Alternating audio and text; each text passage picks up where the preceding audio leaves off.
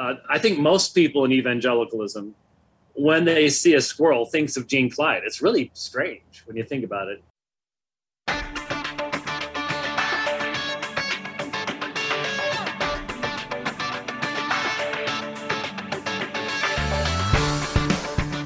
Decidedly Christian, distinctly biblical, and just a little bit nuts. This is Squirrel Chatter. And welcome to the Piney Woods, ladies and gentlemen. I am your squirrel, the host, coming to you from the ARN studios, high atop the tallest tree in the Piney Woods. Good to have you with us. It is Thursday, September 22nd, 2022. Mm. And it's Thursday, so I've been up early today for prayer meeting with uh, my brothers at uh, Grace Bible Theological Seminary.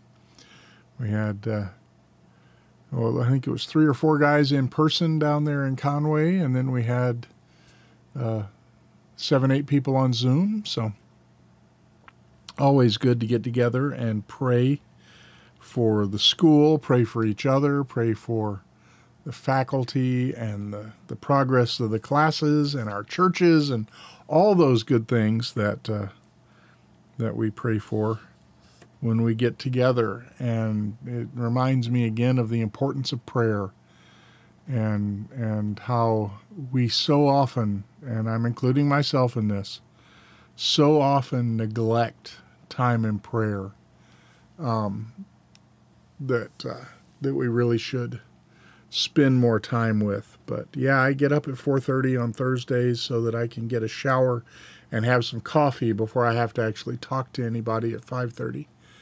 Um, I've always had I've always had a get up an hour before I have to do something thing going.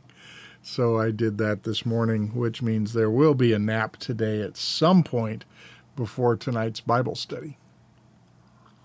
Hmm. Coffee is a must on days when you get up at 4:30. Squirrel Chatter is a podcast that is dedicated primarily to the public reading of scripture. And we are reading through the entire Bible in the Legacy Standard Bible translation this year. And we are reading today from 2 Kings 22 and 23, Psalm 73, and 2 Corinthians 5. In our Old Testament reading, we're just about up to the Babylonian captivity. Now remember that, that this is something that, that we don't think about very often. But when you think about the history of the Old Testament, you've got the the the Babylonian captivity is kind of the culmination of the New Testament. You have the Babylonian captivity and and the the very important books of Daniel and Ezekiel that are written during that time, and then you have Ezra, Nehemiah, the the rebuilding and the return to Jerusalem, and a few post-exilic po- prophets, and then there's 400 years without a prophet in Israel until the arrival of John the Baptist and the New Testament. So, the, the as we reach the end of, you know, looking at the history books, and we're coming up on the Babylonian captivity, that's marking. We're getting close to the end of the Old Testament. Um, we often think of the Old Testament times as going right up until Christ, and the Old Testament times do, but the Old Testament doesn't record quite a bit in there after the return from the Babylonian captivity. Squirrel Chatter is also, I want to remind everybody, a proud member of the Christian Podcast community. You can head on over to ChristianPodcastCommunity.org. Check out all the great curated podcasts that are over there. I commend them to you. Um, you're sure to find something that's going to be entertaining and edifying, and everything is is uh, is uh, uh, doctrinally sound, as I said. There, uh, there's quite a bit of uh, examination that goes on before a podcast is allowed to join the community. I'm still astonished Squirrel Chatter got in, but that's just me. All right. And it is Thursday, so it's Theology Thursday, and we're going to be looking at paragraph three of chapter eight of the 1689 London Baptist Confession of Faith.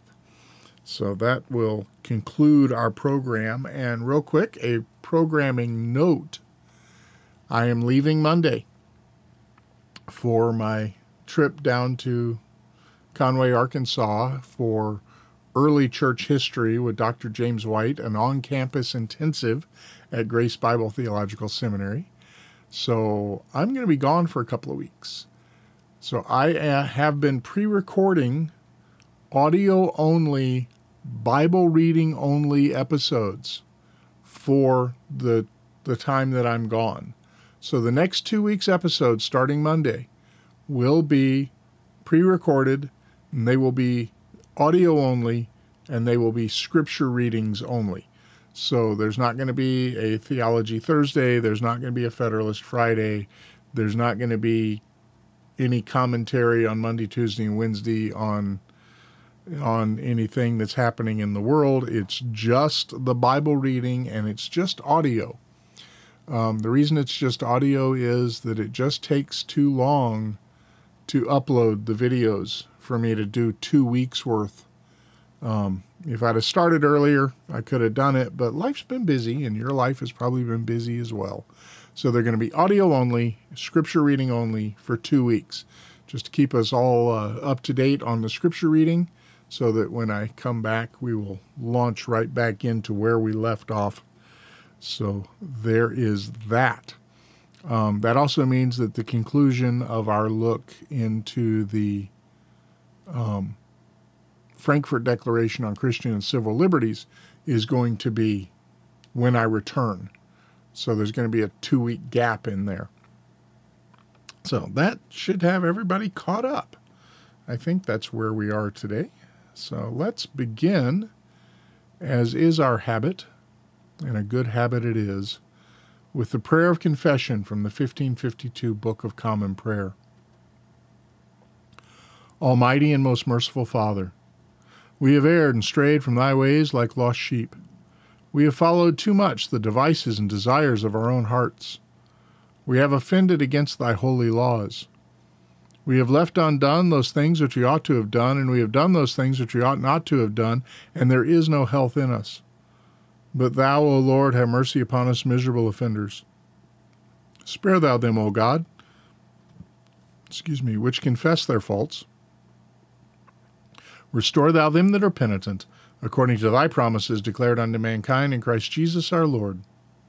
And grant, O most merciful Father, for his sake, that we may hereafter live a godly, righteous, and sober life, to the glory of thy holy name. Amen. And now our prayer for the reading of the word. Blessed Lord, who hast caused all holy scriptures to be written for our learning, grant that we may in such wise hear them, read, mark, learn, and inwardly digest them that by patience and comfort of thy holy word we may embrace and ever hold fast the blessed hope of everlasting life, which thou hast given us in our Savior Jesus Christ. Amen. Now 2 Kings chapter 22. Josiah was eight years old when he became king, and he reigned thirty one years in Jerusalem. And his mother's name was Jedidah, the daughter of Adaiah of Bozkath. And he did what was right in the sight of Yahweh, and walked in all the way of his father David, and did not turn aside to the right or to the left. Now it happened in the eighteenth year of King Josiah that the king sent Shaphan, the son of Azaliah, the son of Meshullam the scribe, to the house of Yahweh, saying, Go up to Hilkiah the high priest, that he may count the money brought into the house of Yahweh, which the doorkeepers have gathered from the people. And let them give it into the hand of those who do the work, who have the oversight of the house of Yahweh, and let them give it into the, give it to those who do the work, who are in the house of Yahweh, to repair the damages of the house, to the craftsmen and builders and masons for buying timber and hewn stone to repair the house. Only no accounting shall be made with them for the money given into their hands, for they deal faithfully. Then Hilkiah the high priest said to Shaphan the scribe, I have found the book of the law in the house of Yahweh. And Hilkiah gave the book to Shaphan, and he read it. Then Shaphan the scribe came to the king and responded to the king with a word and said, Your servants have poured out the money that was found in the house and have given it into the hands of those who do the work, who have the oversight of the house of Yahweh. Moreover, Shaphan the scribe told the king, saying, Hilkiah the priest has given me a book. And Shaphan read it in the presence of the king. Now it happened that when the king heard the words of the book of the law, he tore his clothes. Then the king commanded Hilkiah the priest, Ahiakim the son of Shaphan, Achbor, the son of Micaiah, Shaphan the scribe, and Asaiah the king's servant, saying, Go, inquire of Yahweh for me and the people in all Judah concerning the words of this book that has been found. For great is the wrath of Yahweh which is set aflame against us, because our fathers have not listened to the words of this book, to do according to all that is written concerning us. So Hilkiah the priest, Ahikam, Achbor, Shaphan, and Asaiah went to Huldah the prophetess, the wife of Shallum the son of Tikvah, uh, the son of Harhas, keeper of the wardrobe. Now she lived in Jerusalem in the second quarter. And they spoke to her. And she said to them, Thus says Yahweh, the God of Israel Say to the man who sent you to me, Thus says Yahweh, Behold, I am bringing evil on this place and on its inhabitants, even all the words of the book which the king of Judah has read. Because they have forsaken me and have burned incense to other gods, that they might provoke me to anger with all the work of their hands. Therefore my wrath is set aflame against this place, and it shall not be quenched. But to the king of Judah, who sent you to inquire of Yahweh, thus you shall say to him, Thus says Yahweh, the God of Israel, regarding the words which you have heard, because your heart was soft, and you humbled yourself before Yahweh when you heard what I spoke against this place, and against its inhabitants, that they should become an object of horror and a curse, and you have torn your clothes and wept before me. I truly have heard you, declares Yahweh. Therefore, behold, I will gather you to your fathers, and you will be gathered to your grave in peace, so your eyes will not see all the evil which I will bring on this place. So they brought back word to the king. Chapter 23. Then the king sent, and they gathered to him all the elders of Judah and Jerusalem. And the king went up to the house of Yahweh and all the men of Judah, and all the inhabitants of Jerusalem with him, and the priests and the prophets, and all the people, both small and great. And he read in their hearing all the words of the book of the covenant, which was found in the house of Yahweh. Then the king stood by the pillar and cut a covenant before Yahweh to walk after Yahweh, and to keep his commandments, and his testimonies, and his statutes with all his heart and all his soul, to establish the words of this covenant that were written in this book and all the people entered into the covenant. Then the king commanded Hilkiah, the high priest, and the priests of the second order, and the doorkeepers, to bring out of the temple of Yahweh all the vessels that were made for Baal, for Asherah, and for all the hosts of heaven.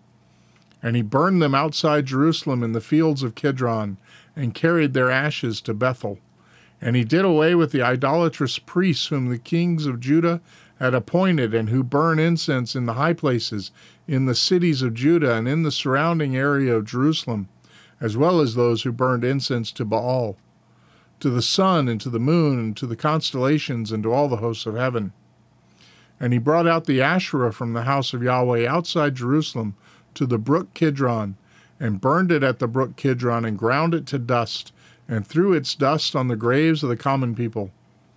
He also tore down the houses of the male cult prostitutes which were in the house of Yahweh, where the women were weaving hangings for the Asherah. Then he brought all the priests from the cities of Judah and defiled the high places where the priests had burned incense, from Geba to Beersheba. And he tore down the high places of the gates, which were at the entrance of the gate of Joshua, the ruler of the city, which were on one's left at the city gate. Nevertheless, the priests of the high places did not go up to the altar of Yahweh in Jerusalem, but they ate unleavened bread among their brothers. So he defiled Topheth, which is in the valley of the son of Hinnom, that no man might make his son or daughter pass through the fire for Molech. And he did away with the horses which the kings of Judah had given to the sun at the entrance of the house of Yahweh by the chamber of Nathan Melech, the official, who was in the precincts. And he burned the chariots of the sun with fire. Also the altars which were on the roof, the upper chamber, chamber of Ahaz, which the kings of Judah had made, and the altars which Manasseh had made in the two courts of the house of Yahweh, the king tore down and he crushed them there and threw their dust into the brook Kidron. And the high places which were before Jerusalem, which were on the right of the mount of destruction which Solomon the king of Israel had built for Ashtoreth, the detestable idol of the Sidonians, and for Chemosh, the detestable idol of Moab, and for Milcom, the abomination of the sons of Ammon, the king defiled.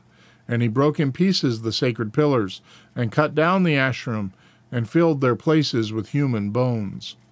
Furthermore, the altar that was at Bethel, and the high place which Jeroboam the son of Nebat, who made Israel sin, had made, even that altar and the high place he tore down. Then he demolished its stones, ground them to dust, and burned the Asherah. Then Josiah turned, and he saw the graves that were there on the mountain. And he sent and took the bones from the graves and burned them on the altar, and defiled it according to the word of Yahweh, which the man of God proclaimed, who proclaimed these things. Then he said, What is this monument I see? And the men of the city told him, It is the grave of the man of God who came from Judah and proclaimed these things which you have done against the altar of Bethel. And he said, Let him alone, let no one move his bones.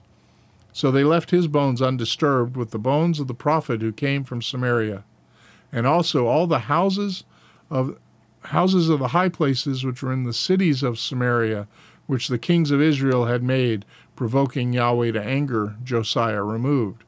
And he did to them as he had done in Bethel. And all the priests of the high places who were there he slaughtered on the altars and burned human bones on them. Then he returned to Jerusalem. Then the king commanded all the people, saying, Celebrate the Passover to Yahweh your God, as it is written in this book of the covenant. For such a Passover had not been celebrated from the days of the judges who judged Israel, nor in all the days of the kings of Israel and of the kings of Judah. But in the eighteenth year of King Josiah, this Passover was celebrated to Yahweh in Jerusalem. Moreover, the mediums and the spiritists and the teraphim and the idols and all the detestable things that were seen in the land of Judah and in Jerusalem, Josiah purged in order that he might establish the words of the law which were written in the book that Hilkiah the priest found in the house of Yahweh. And before him there was no king like him who turned to Yahweh with all his heart and with all his soul and with all his might, according to all the law of Moses, nor did any like him arise after him. However, Yahweh did not turn from his great burning anger, his anger which burned against Judah, because of all the provocations which Manasseh had provoked him to anger. And Yahweh said, I will remove Judah also from my presence, as I have removed Israel. And I will reject Jerusalem, this city which I have chosen, and the house of which I said, My name shall be there. Now the rest of the acts of Josiah and all that he did, are they not written in the book of the Chronicles of the Kings of Judah? In his days, Pharaoh Necho, king of Egypt, went up to the king of Assyria to the river Euphrates, and King Josiah went to meet him. And when Pharaoh Necho saw him, he put him to death at Megiddo. And his servants drove his body in a chariot from Megiddo and brought him to Jerusalem, and buried him in his own tomb. Then the people of the land took Jehoahaz, the son of Josiah, and anointed him and made him king in place of his father. Jehoahaz was twenty three years old when he became king, and he reigned three months in Jerusalem. And his mother's name was Hamutal, the daughter of Jeremiah of Libnah. He did what was evil in the sight of Yahweh, according to all that his fathers had done. And Pharaoh Necho imprisoned him at Riblah, in the land of Hamath, that he might not reign in Jerusalem. And he imposed on the land a fine of one hundred talents of silver and one hundred and one talent of gold. Then Pharaoh Necho made Eliakim the son of Josiah king in the place of Josiah his father, and changed his name to Jehoiakim. But he took Jehoahaz and brought him to Egypt, and he died there. So Jehoiakim gave the silver and gold to Pharaoh, but he taxed the land in order to give the money at the command of Pharaoh. He exacted the silver and gold from the people of the land, each according to his valuation, to give it to Pharaoh Necho. Jehoiakim was 25 years old when he became king, and he reigned 11 years in Jerusalem. And his mother's name was Zebidah, the daughter of Pedaiah of Ramah. And he did what was evil in the sight of Yahweh, according to all that his fathers had done. Now, Psalm 73, a psalm of Asaph. Surely God is good to Israel, to those who are pure in heart. But as for me, my feet had almost stumbled, my steps had almost slipped. For I was envious of the boastful, I saw the peace of the wicked. For there are no pains in their death, and their body is fat. They are not in trouble as other men, and they are not stricken along with the rest of mankind. Therefore, lofty pride is their necklace. The garment of violence covers them. Their eyes, their eye bulges from fatness, and de- the delusions of their heart overflow. They scoff and wickedly speak of oppression. They speak from on high. They have set their mouth against the heavens, and their tongue goes through the earth. Therefore, his people return here to his place, and the waters of fullness are drunk by them. They say, How does God know? And is there knowledge with the Most High? Behold, these are the wicked, and always at ease. They have increased in wealth. Surely in vain I have kept my heart pure, and washed my hands in innocence. For I have been stricken all day long, and reproved every morning. If I had said, I will recount thus, behold, I would have betrayed the generation of your children. When I gave thought to know this, it was trouble in my sight. Until I came to the sanctuary of God, then I understood their end. Surely you set them in slippery places, you cause them to fall to destruction. How they become detestable in a moment. They are completely swept away by terrors, like a dream when one awakes. O Lord, when aroused, you will despise their form. When my heart was embittered, and I was pierced within, then I was senseless and ignorant. I was like an animal before you. Nevertheless, I am continually with you. You have taken hold of my right hand. With your counsel you will lead me, and afterward take me in glory. Whom have, whom have I in heaven but you? And besides you I desire nothing on earth. My flesh and my heart fail, but God is the rock of my heart and my portion forever. For behold, those who are far from you uh, will perish. You have destroyed everyone who is unfaithful to you. But as for me, the nearness of God is my good. I have set Lord Yahweh as my refuge, that I may recount all your works. And now 2 Corinthians chapter 5. For we know that if the earthly tent, which is our house, is torn down, we have a building from God, a house not made with hands, eternal in the heavens. For indeed in this we groan, longing to be clothed with our dwelling from heaven, inasmuch as we, having put it on, will not be found naked. For indeed, while we are in this tent, we groan, being burdened, because we do not want to be unclothed, but to be clothed, so that what is mortal will be swallowed up by life. Now he who prepared us for this very purpose is God, who gave us the Spirit as a pledge.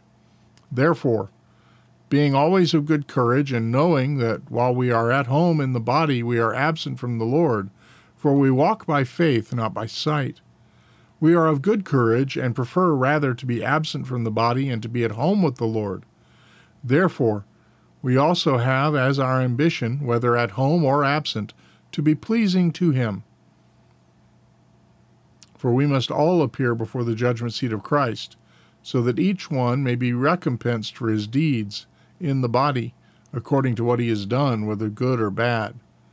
So then, knowing the fear of the Lord, we persuade men. But we have been made manifest to God, and I hope that we have been made manifest also in your conscience. We are not again commending ourselves to you, but are giving you an opportunity to boast of us, so that you will have an answer for those who boast in appearance and not in heart. For if we are out of our mind, it is for God, or if we are of right mind, it is for you. For the love of Christ controls us, having concluded this, that one died for all, therefore all died.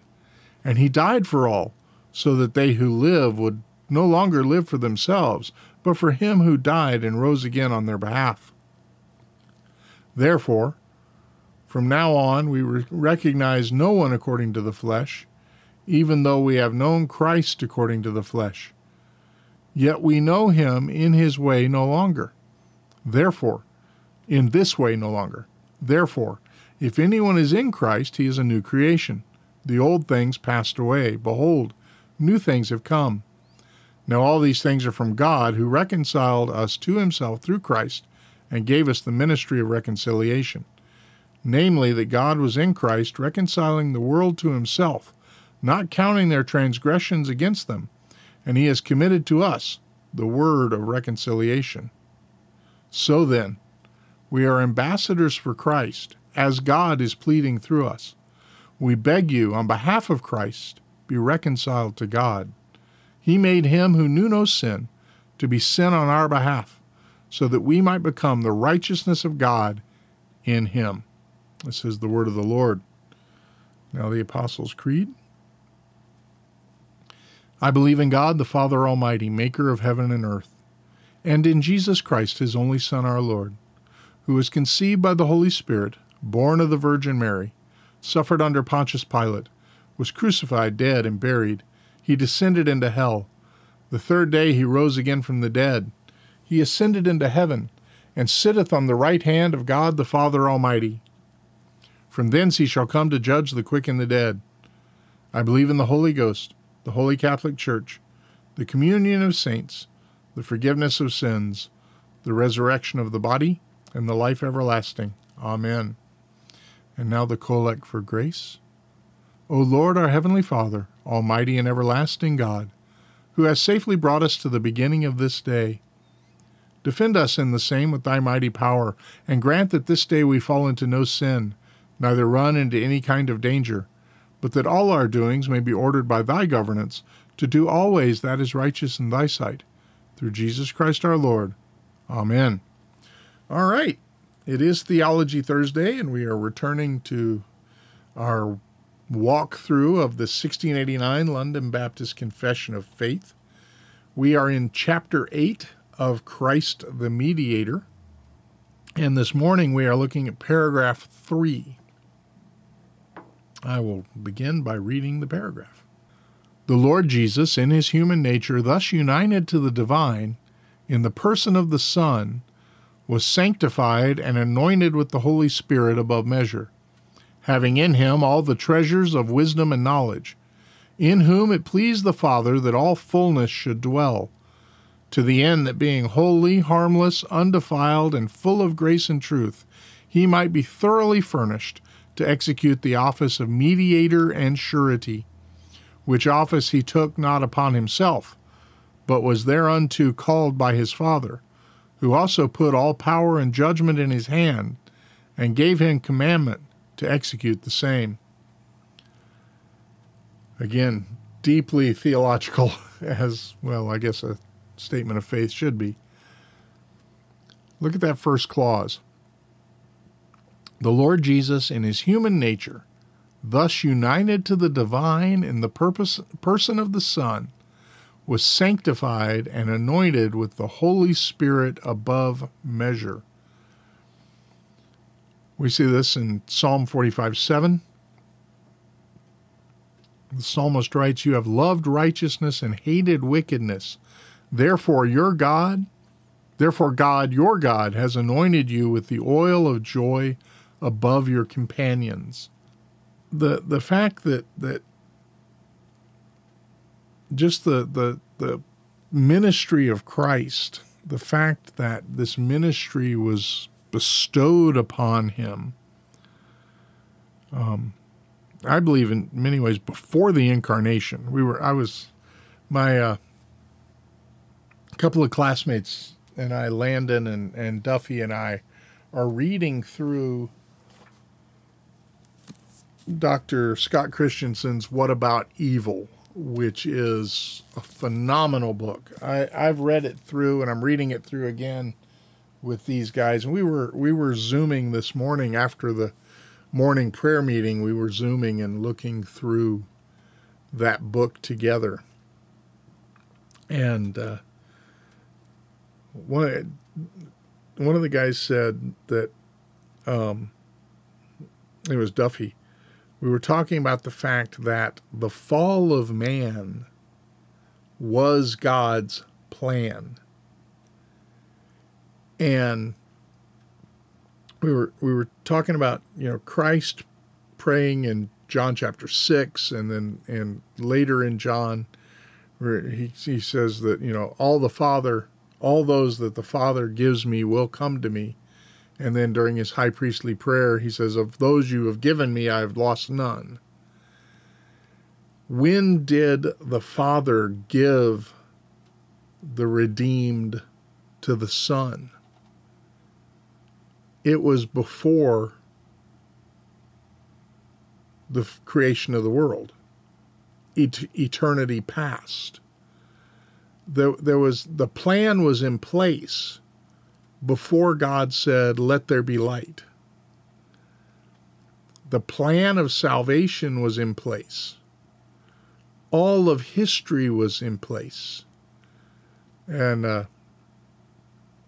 and and it was said this morning. I don't remember who said it again, but it was like it wasn't five minutes before Christmas where the father said to the son, "All right, we need to we need to solidify this plan. You're about to be born and incarnate. We gotta we gotta work this out." No, it had been worked out in eternity past, and so the incarnation was the plan from the beginning, from before the beginning, that the human nature would be united to the divine nature in the person of Christ, which was paragraph 2 that we looked at last week. And he was sanctified, that's set apart, and anointed with the Holy Spirit above measure.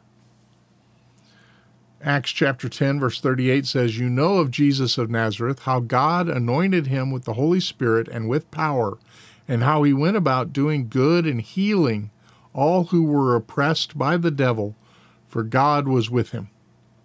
Jesus never ceased to be divine, yet, in a very real way, he lived the perfect human life in the power of the Holy Spirit, guided by the Holy Spirit, directed by God the Father, living in perfect obedience the healings that he did, much of the miracles that he did, were done in the power of the Holy Spirit.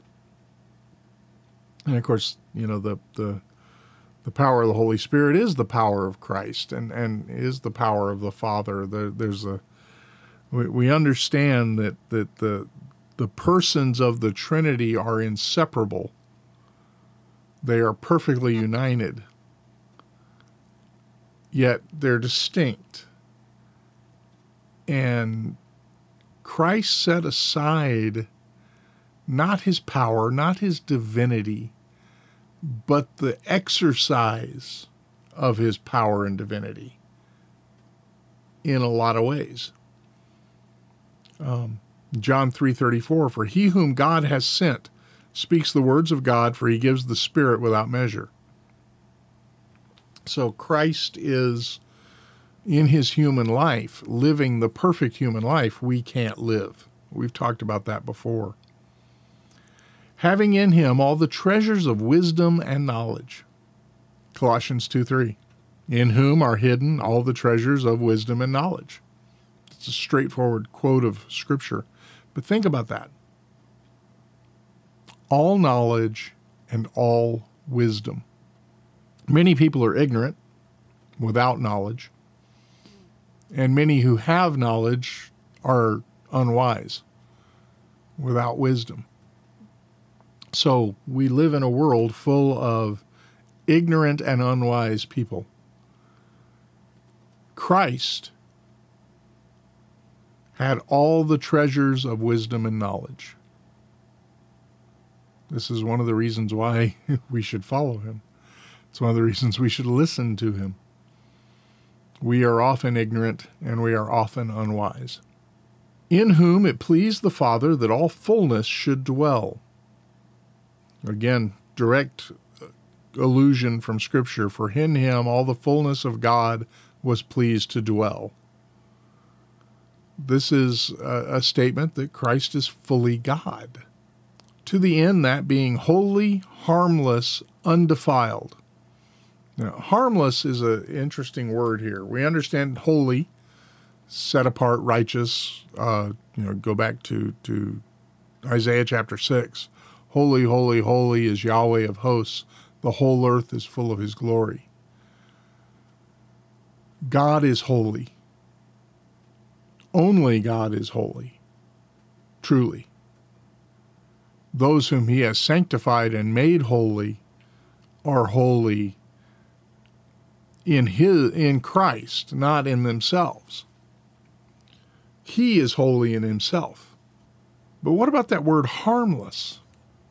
What what it means in this context? This is not referring or not denying the fact that Christ will judge the earth and the majority of humanity will be condemned and sent to hell. Scripture is clear on that. We could think of that. That's certainly not harmless. What it means here is he did no wrong. He did no one any wrong.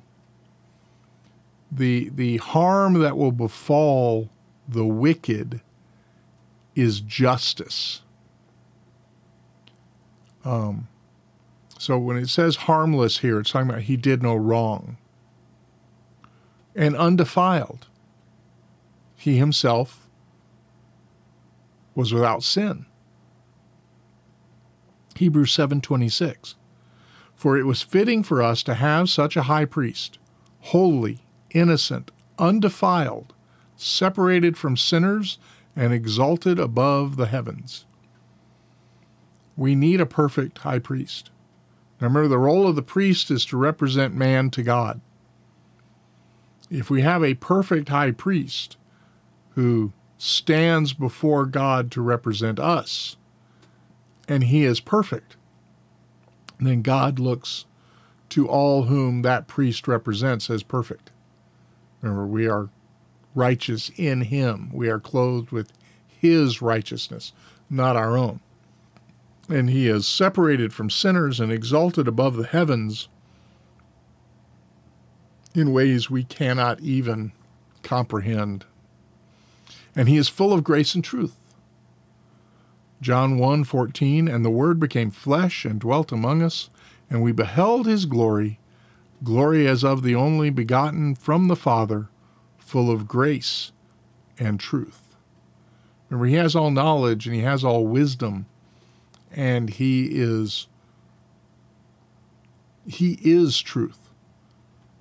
You know, he said, I am the way, the truth, and the life. No man comes to me, comes to the Father except by me.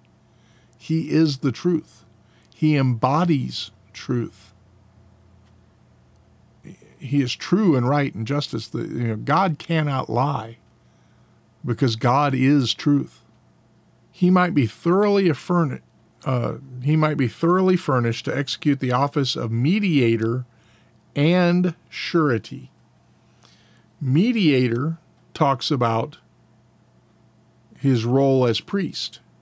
He is the mediator between man and God. Surety, that's a word that talks about a guarantee. Um, often, when someone takes out a loan, they have to give surety um, they have to, to show that they possess something equal to or greater than the value of the loan that will go to the lender if they default on the loan. Surety is a guarantee. It's like when you buy a house and you get a loan from the bank to buy the house. The loan agreement states that if you don't pay the ha- the the mortgage, the bank forecloses and gets the house. The house itself is the surety of the loan. Same with a car loan. You buy a car on credit, the car itself is the surety of the loan. If you do not pay the loan, the car will be repossessed by the bank. So, surety is a guarantee. Christ is the surety. Surety. He is the guarantor of our salvation. Hebrews 7:22 so much more Jesus also has become the guarantee of a better covenant which office he took not upon himself but was thereunto called by his father Hebrews 5:5 In this way also Christ did not glorify himself to become a high priest but he who said to him you are my son today I have begotten you uh, it's difficult to discuss intertrinitarian relationships. We are given glimpses. We we understand that the you know relationship of Father and Son, and of Father, Son, and Holy Spirit, that you know one God eternally existing in three co-equal persons. Yeah, we understand that, or we know that. I don't think anybody really understands it, but we know it. And, you know, but there is a, there seems to be some sort of hierarchy in the persons of the Trinity.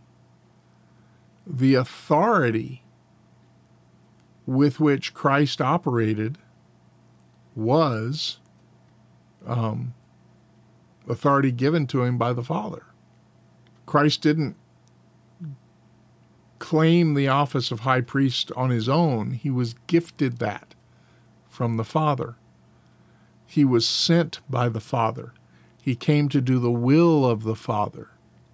And so we don't understand how, you know, co equal and co eternal persons of the one God submit to each other. And, and there's quite a discussion on that I, I think it's one of those things that, that the scripture really doesn't give us enough information to say with dogmatic surety exactly how the relationship of Father, Son, and Holy Spirit works. And I think that, that much of what has been said about it is speculative.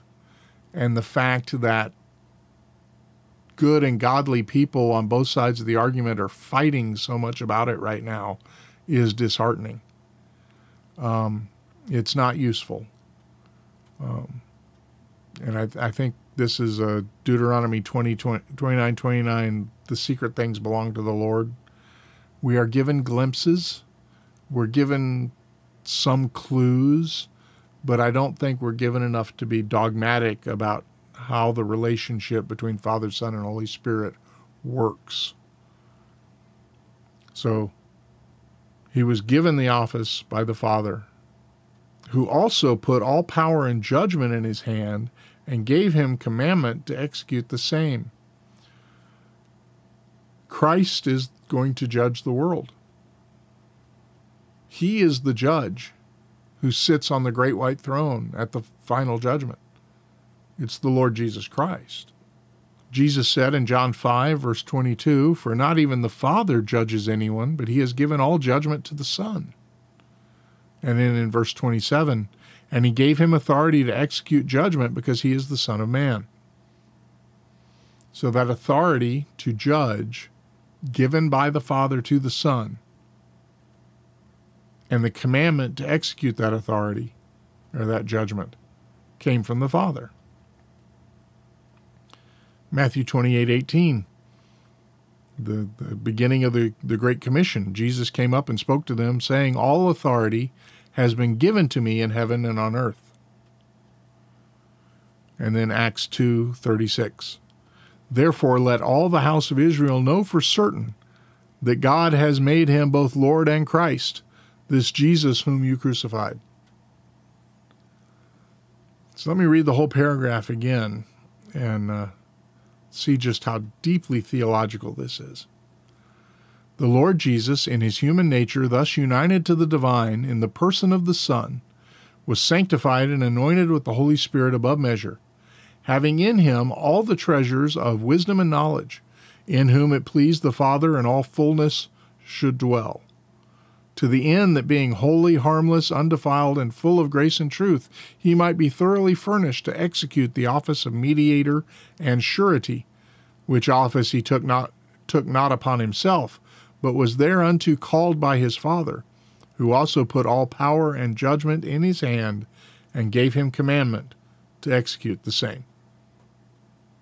This is the Lord of glory whom we worship.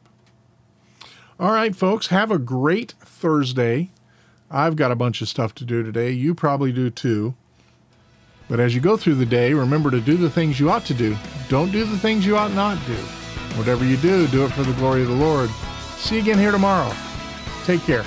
God bless.